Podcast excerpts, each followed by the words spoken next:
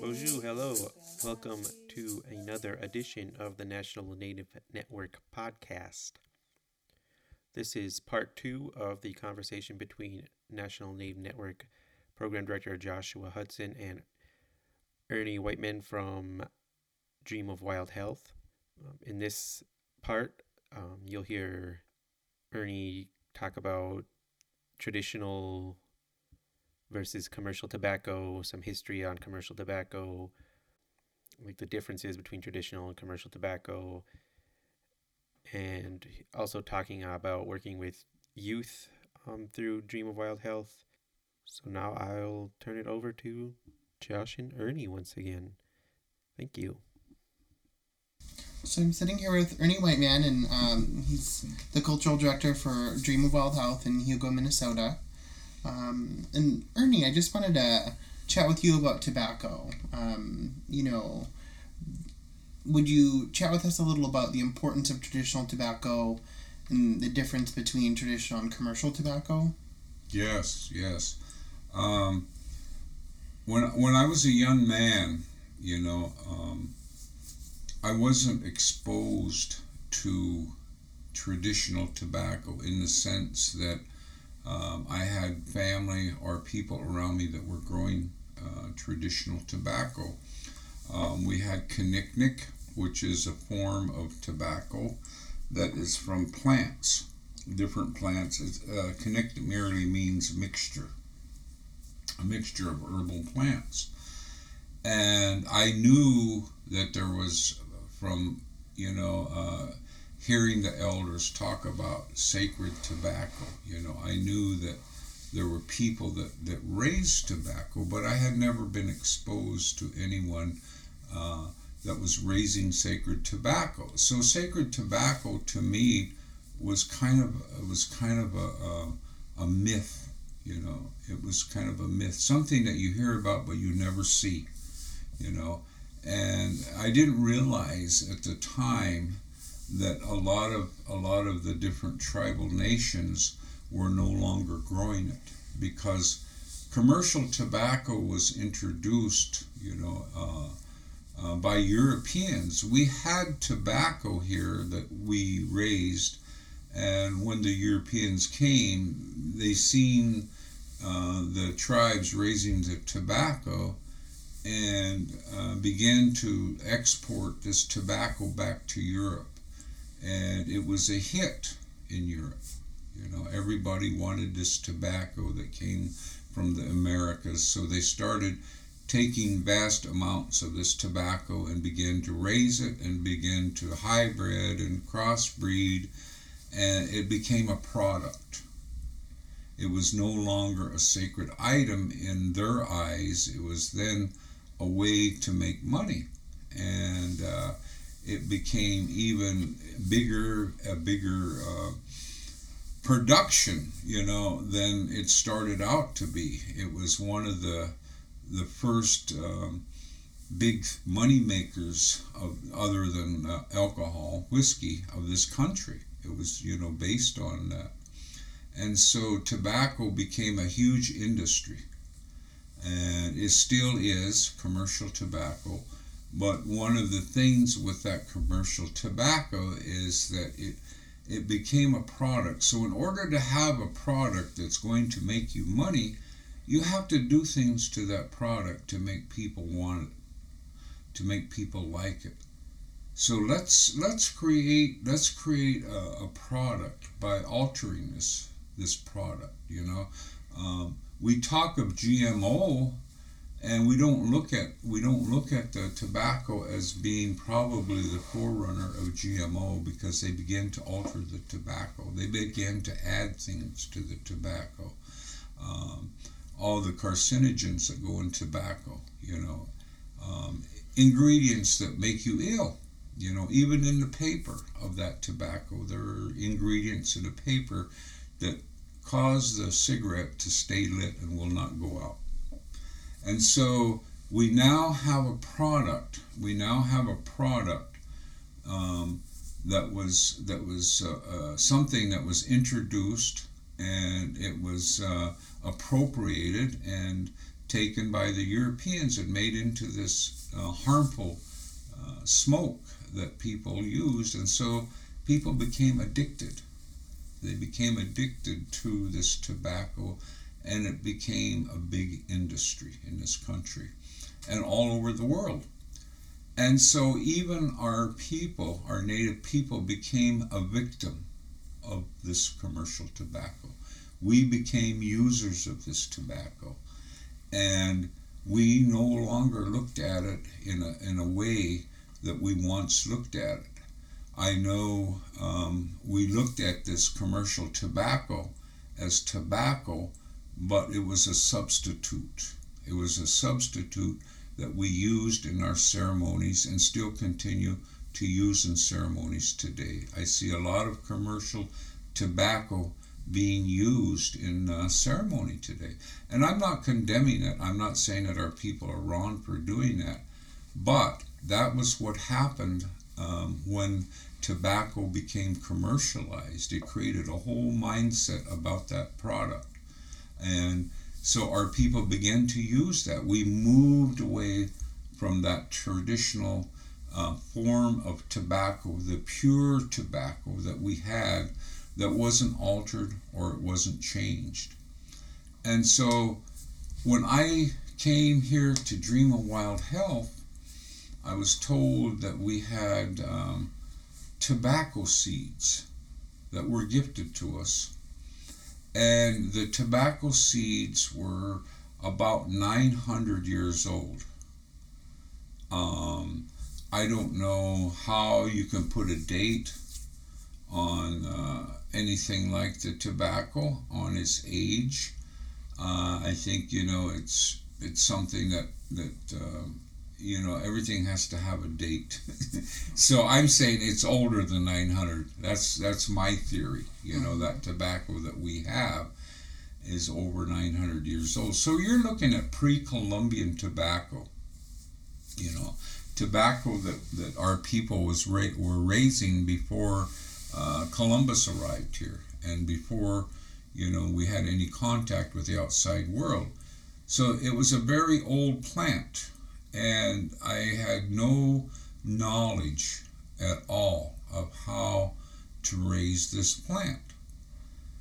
Well, I was told uh, by people on that ran the organization that we need to start looking at raising our sacred medicines that we need to start looking at that. And I said, yes, we need to. So let's see if we can start raising tobacco.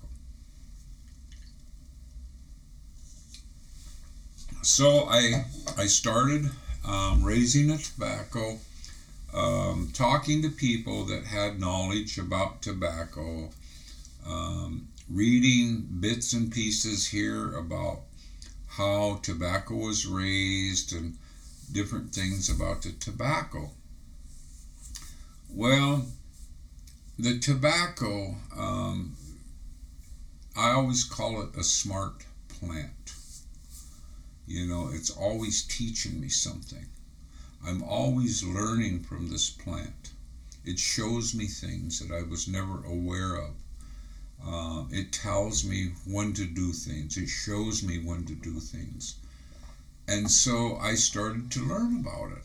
And each year I learned more about the plant. Each year I learned how to plant it in a different way. I learned how to harvest it in a different way. I learned many things about this plant.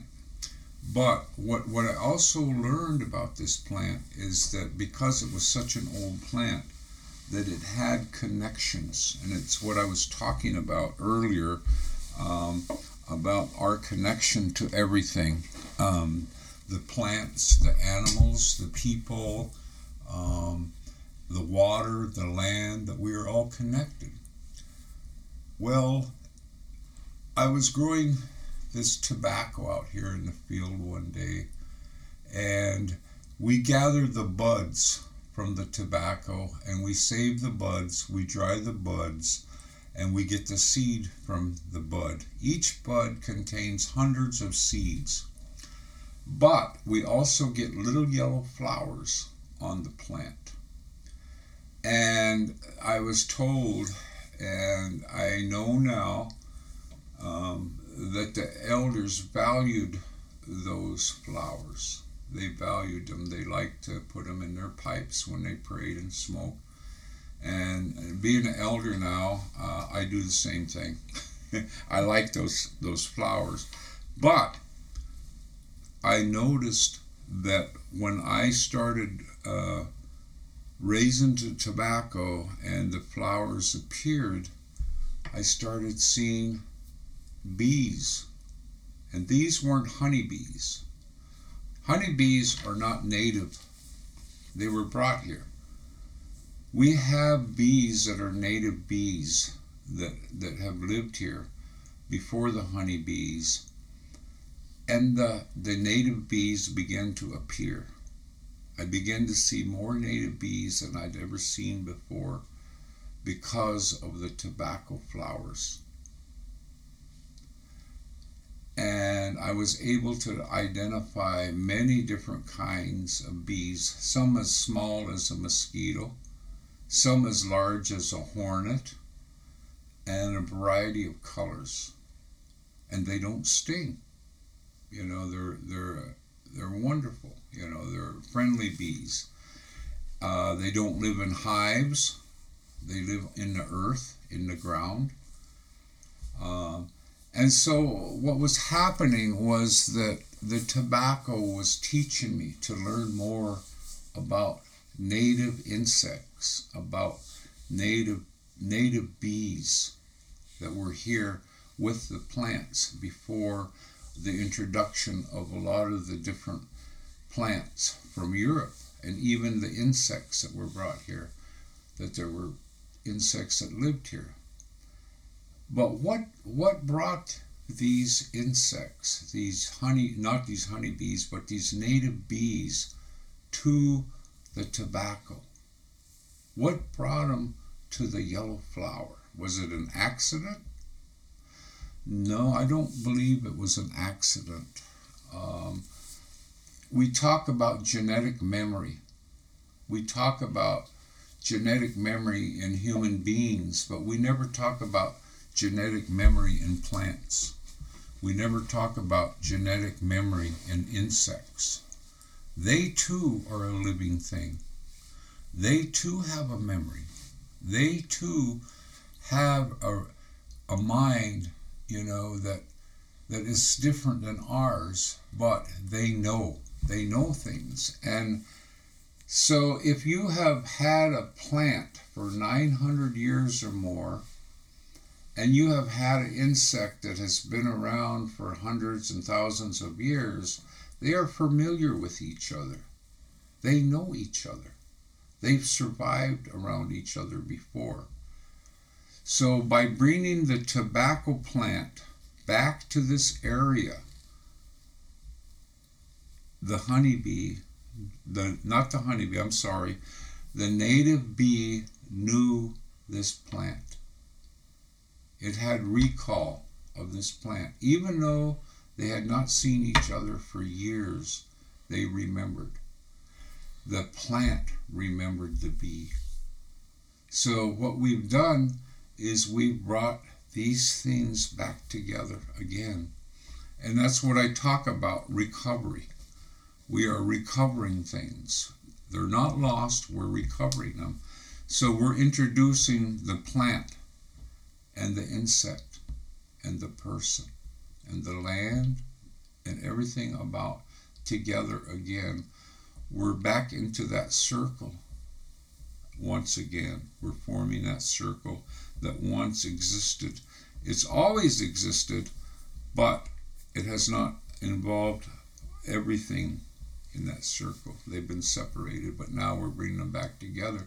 So, this is something that I'm learning. Some of the basic things that these plants are teaching me. You know, I'm learning about the sensitivity of this plant. I'm learning how this plant has survived um, for hundreds of years and why it survived. Uh, it teaches me um, about the weather. I have to look at the weather every day. It, I'm aware of the weather.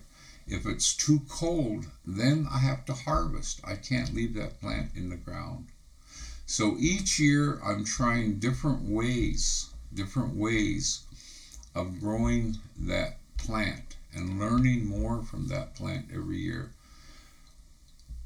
We have a group of young uh, warriors and the young men and volunteers that help with the tobacco. Now, the tobacco is is a male plant, meaning that the males take care of that plant. Women can take care of it. Usually, it's when women are beyond their childbearing years, or young women can take care of it if there are no men present in that family that is raising that plant. Now, somebody asked me, well, why weren't women allowed to raise that plant? Why was it only a male thing? Well, this plant has nicotine and it has been measured and the plant that I'm raising has more nicotine than a cigarette. And so you have warnings that say pregnant women should not use tobacco. Our people knew that nicotine to a woman that could bear a child would could affect that child. It wasn't that women weren't allowed. I think of it as more as a protection mm-hmm. to those young women that are childbearing. That was the reason that I could see, that I understand why they weren't allowed or discouraged from raising that. But they could, you know, in certain instances. So, you know, um, our people were, were had knowledge a lot of scientific knowledge. We didn't look at it as scientific knowledge, though. We didn't call it that. Mm-hmm. We knew. We knew the plants. The plants taught us, and they still are teaching us. One of the things that I teach the young people about these ancient seeds that we have, that these seeds are something that your ancestors held in their hand hundreds of years ago. And today, you can hold those seeds in your hand. That's probably the only tangible thing that we have that you can hold that your ancestors had are these seeds. And someone, someone saved these seeds. That was a responsibility of a seed saver. That was a very important role. It was a very important role because if you didn't have seeds, your people didn't eat. There was no food for them. So that's what we do here is we maintain these seeds, even the sacred seeds. We have to maintain those so that we will have those seeds for future generations, you know.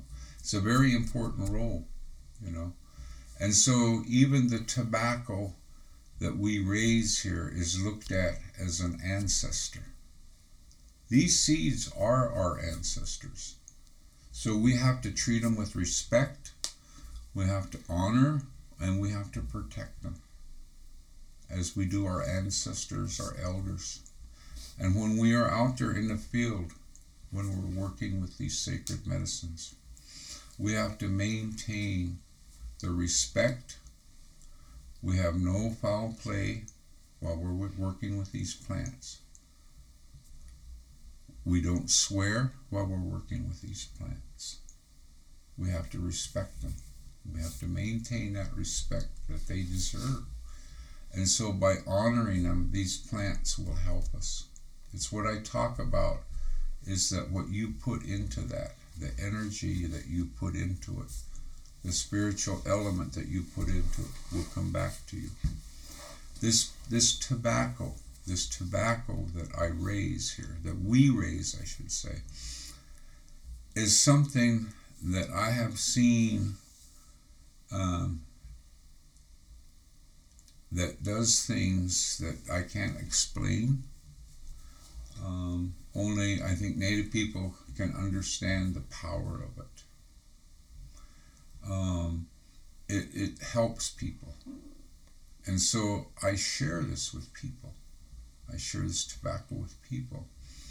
Um, it goes out, it goes to many places, it helps many people, it does many things. It goes into ceremonies, it deals in people's deaths, in births, every element, and it continues. And so when these stories come back to me about this tobacco that I shared with someone and what it did on its own and the power of it, it it reinforces everything that I teach and I understand about it, and the respect that it deserves.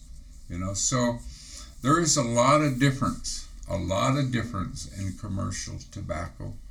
There is a lot of difference in our traditional tobacco. You know, I always talk about the fact that when you go to a Western doctor, um, the doctors talk about if you don't take this pill, you will die. If you don't get this treatment, you will die. Mm-hmm.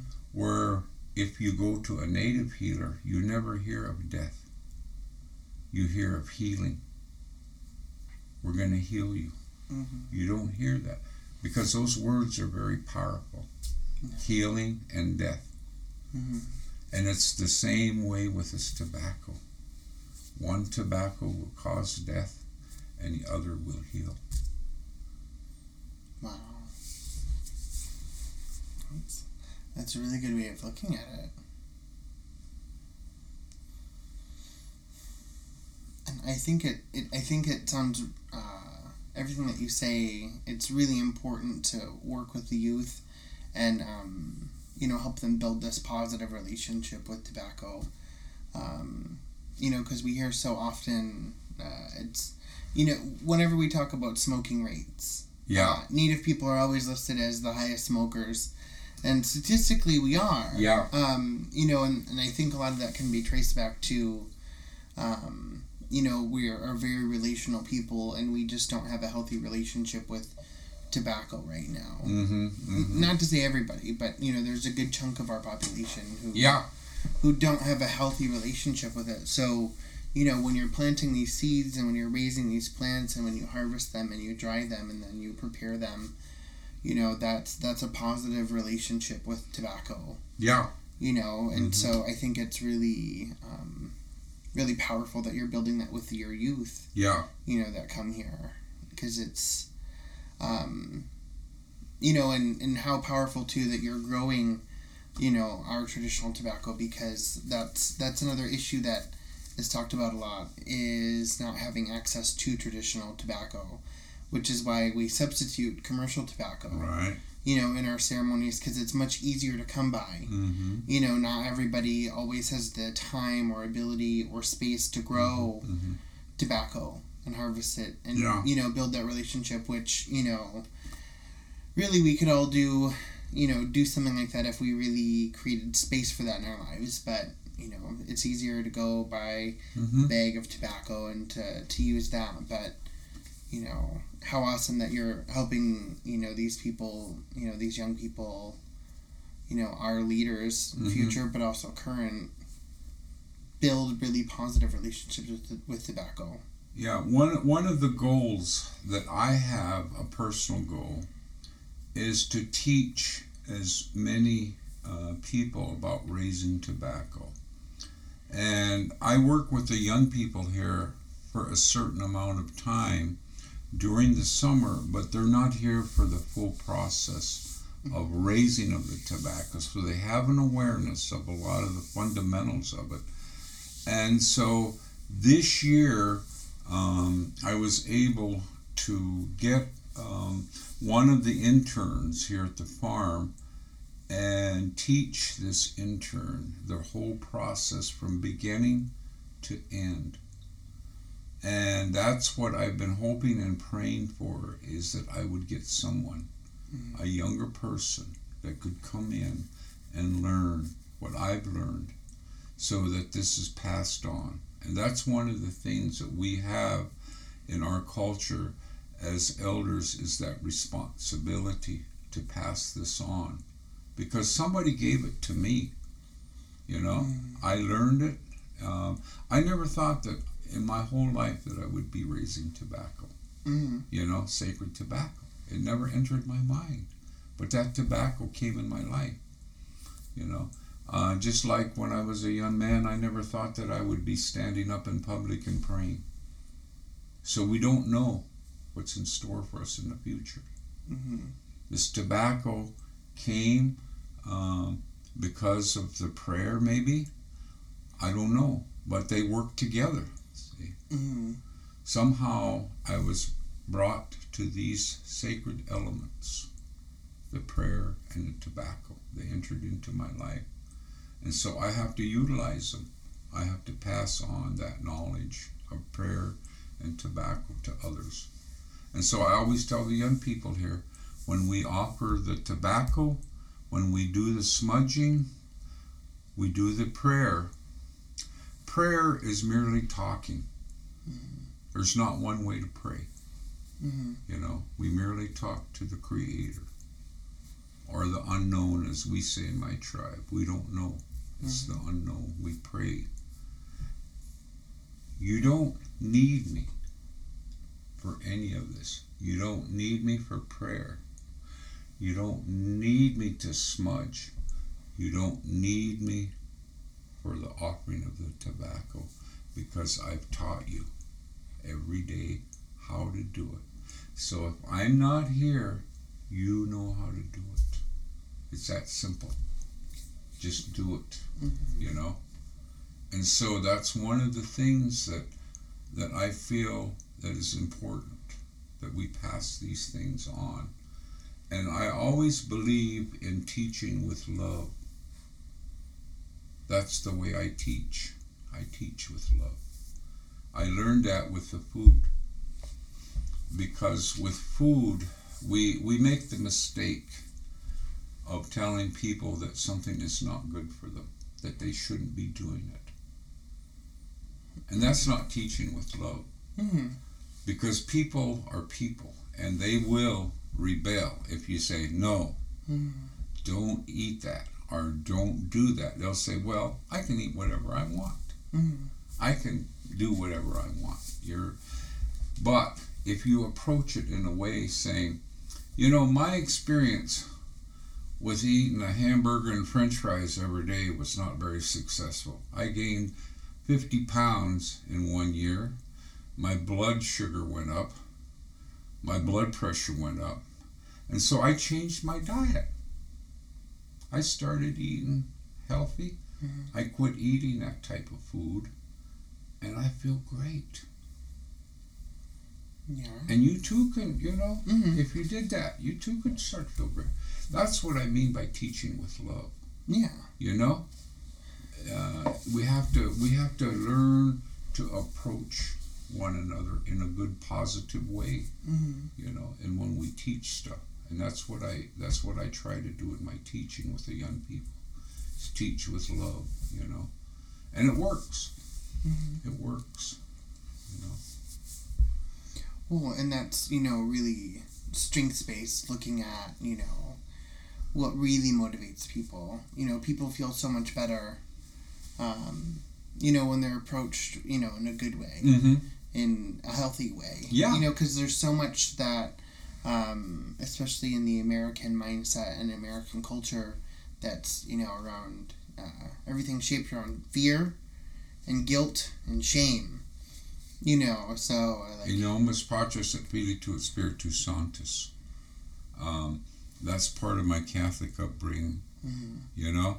Um, and part of that that is is what was taught, you know, to me and to a lot of our people is that that shame, that mm-hmm. guilt. Mm-hmm. See, and uh, that was that was never present with our people. Mm-hmm. You know, um, we have a lot of shame. Um, we have a lot of guilt. You know, and that's why I spoke a little Latin. That was something that was uh, forced on me Mm-hmm. in in uh, the Catholic Church, and uh, you know, I was I'm a recovering Catholic now, and uh, I survived, Mm-hmm. you know, but there are things in there that I have to remember that that happened to our people, and how do we how do we um, uh, gain from that that experience? What can we do? You know, it's you know we have a lot of things that we need to heal from, you know, and how do we do that? What do we do? You know, we have to find ways, and, and as long as we know what what caused that problem with with that way of thinking, the way we are, we then can make changes. You know. Yeah. yeah. one of the things too, getting back to uh, the tobacco, was that uh, the young man that that I I worked with for the whole summer, um, I merely guided him. You know, I, I merely guided him in what was to be done, and he he did it.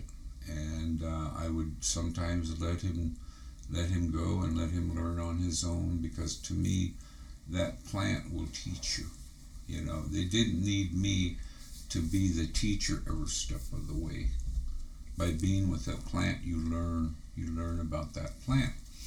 And so, by him, um, I, I, I told him I have to um, give you a certificate that you completed um, the first. Uh, you're the first graduate. You've completed this course. You know, in in tobacco Yeah. and, and we chuckled about that, you know. But it's true, you know. He he learned, and so what my goal was, and still is, is to have enough people knowledgeable about raising tobacco that we don't have to use commercial tobacco. Mm-hmm. That we will have sources. We will know who is raising tobacco. We will know where to go get the tobacco we will have enough people raising tobacco, you know? Mm-hmm. And that will happen. I'm sure it will happen.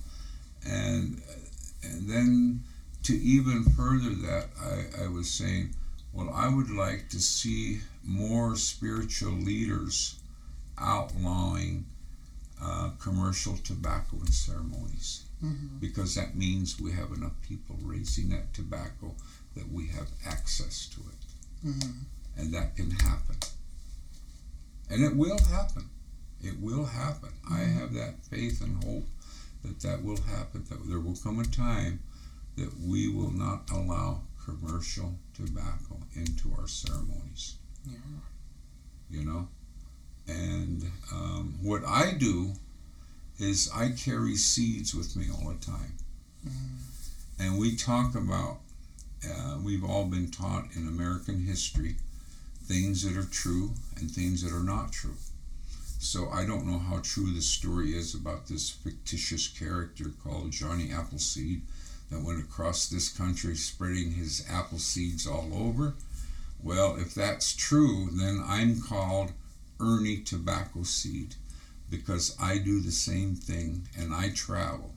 And when I travel, I sprinkle tobacco seed all over where I go.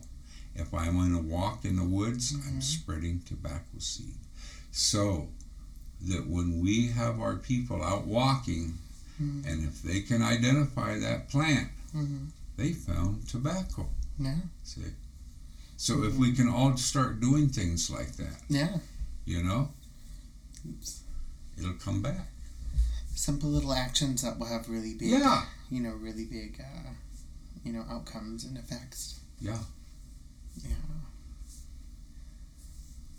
Um, this is an aside that I plan on cutting out, but um, this summer, so I joined the SEMA coalition in my tribe. Yeah. Um, and I just kind of wanted to chat with you, like, kind of really off the record, what that looks like here for you, or you know, the work that you've been doing with all the youth. Okay. Yeah. Yeah. Let me think a minute on that.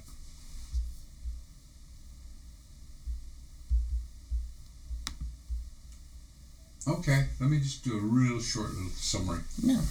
Um, working working with the youth, uh, Dream of Wild Health, and in other areas, I do a lot of uh, educating also outside of Dream of Wild Health with other youth organizations in the community, and uh, working with tobacco, working with the sacred tobacco. Um, I, I have to compare them and, and look at them as, uh, you know, because the tobacco and our youth are, are both living things that we, we are all part of. You know, we are part of this, this system that uh, everything is living. And so our plants are living just as our youth are living.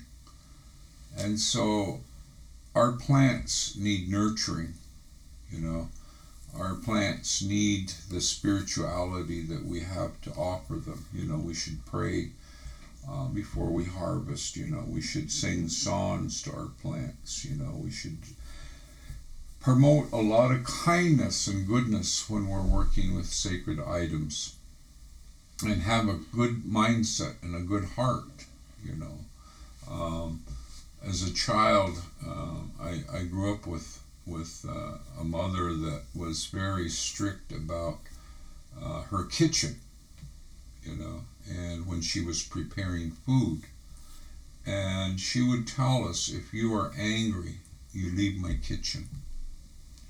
I don't want anger in my food because I don't want to promote that to other people. I don't want to give them food that has anger in it.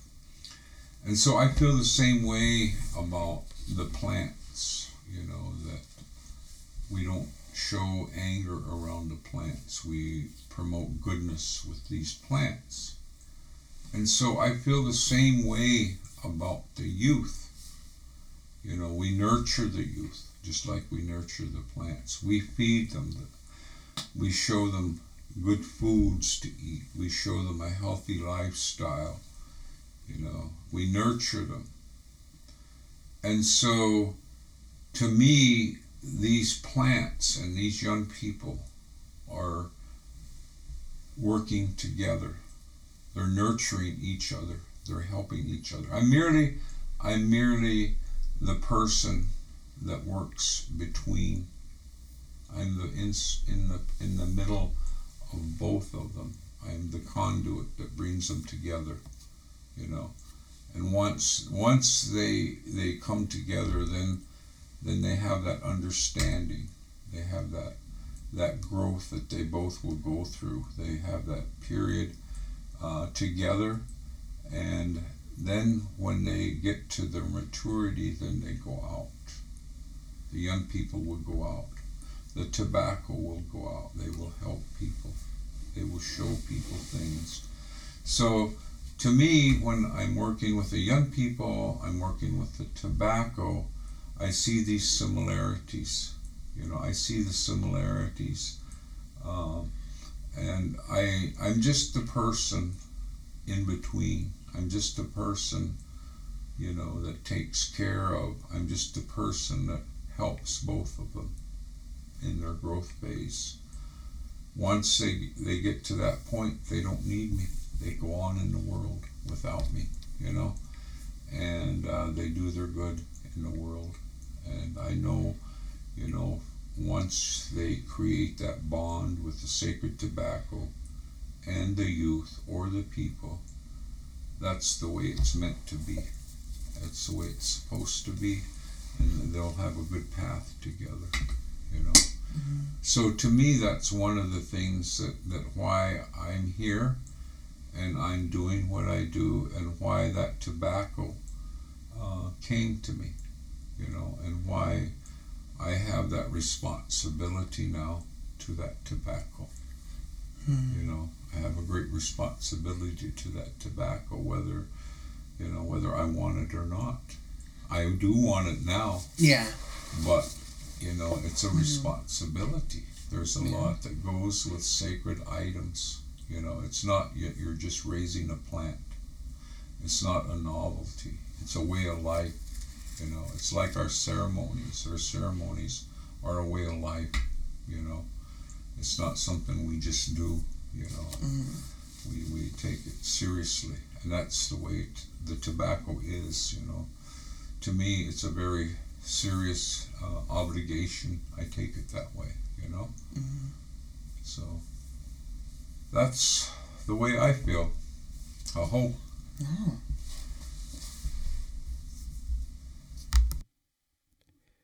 Thank you for listening to the National Native Network podcast.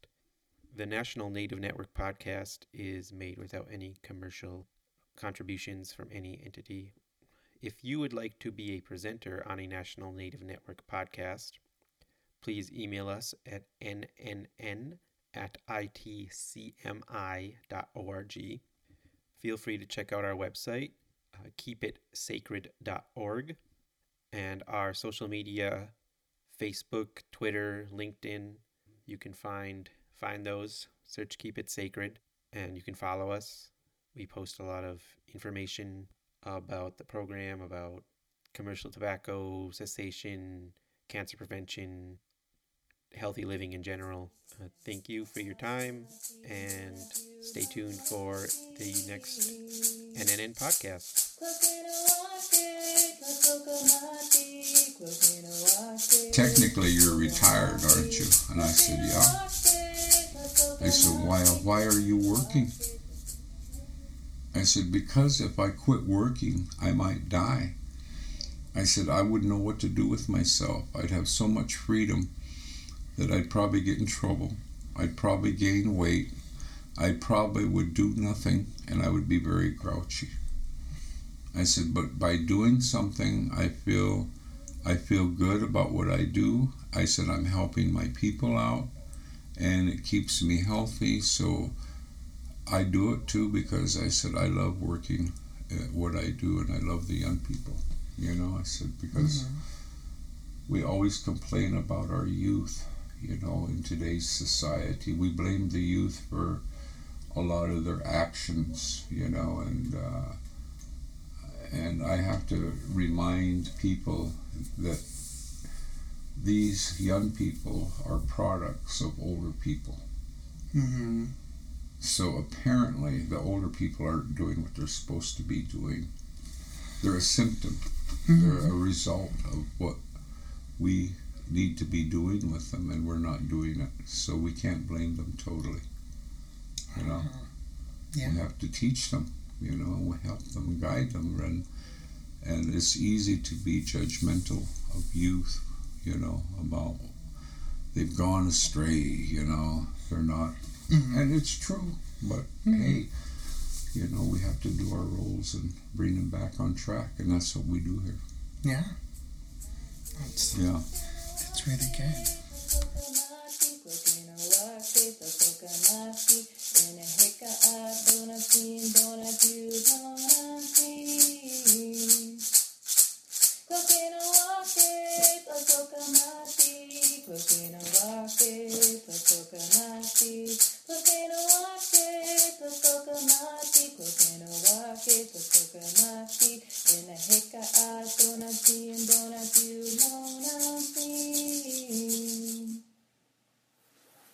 Miigwech.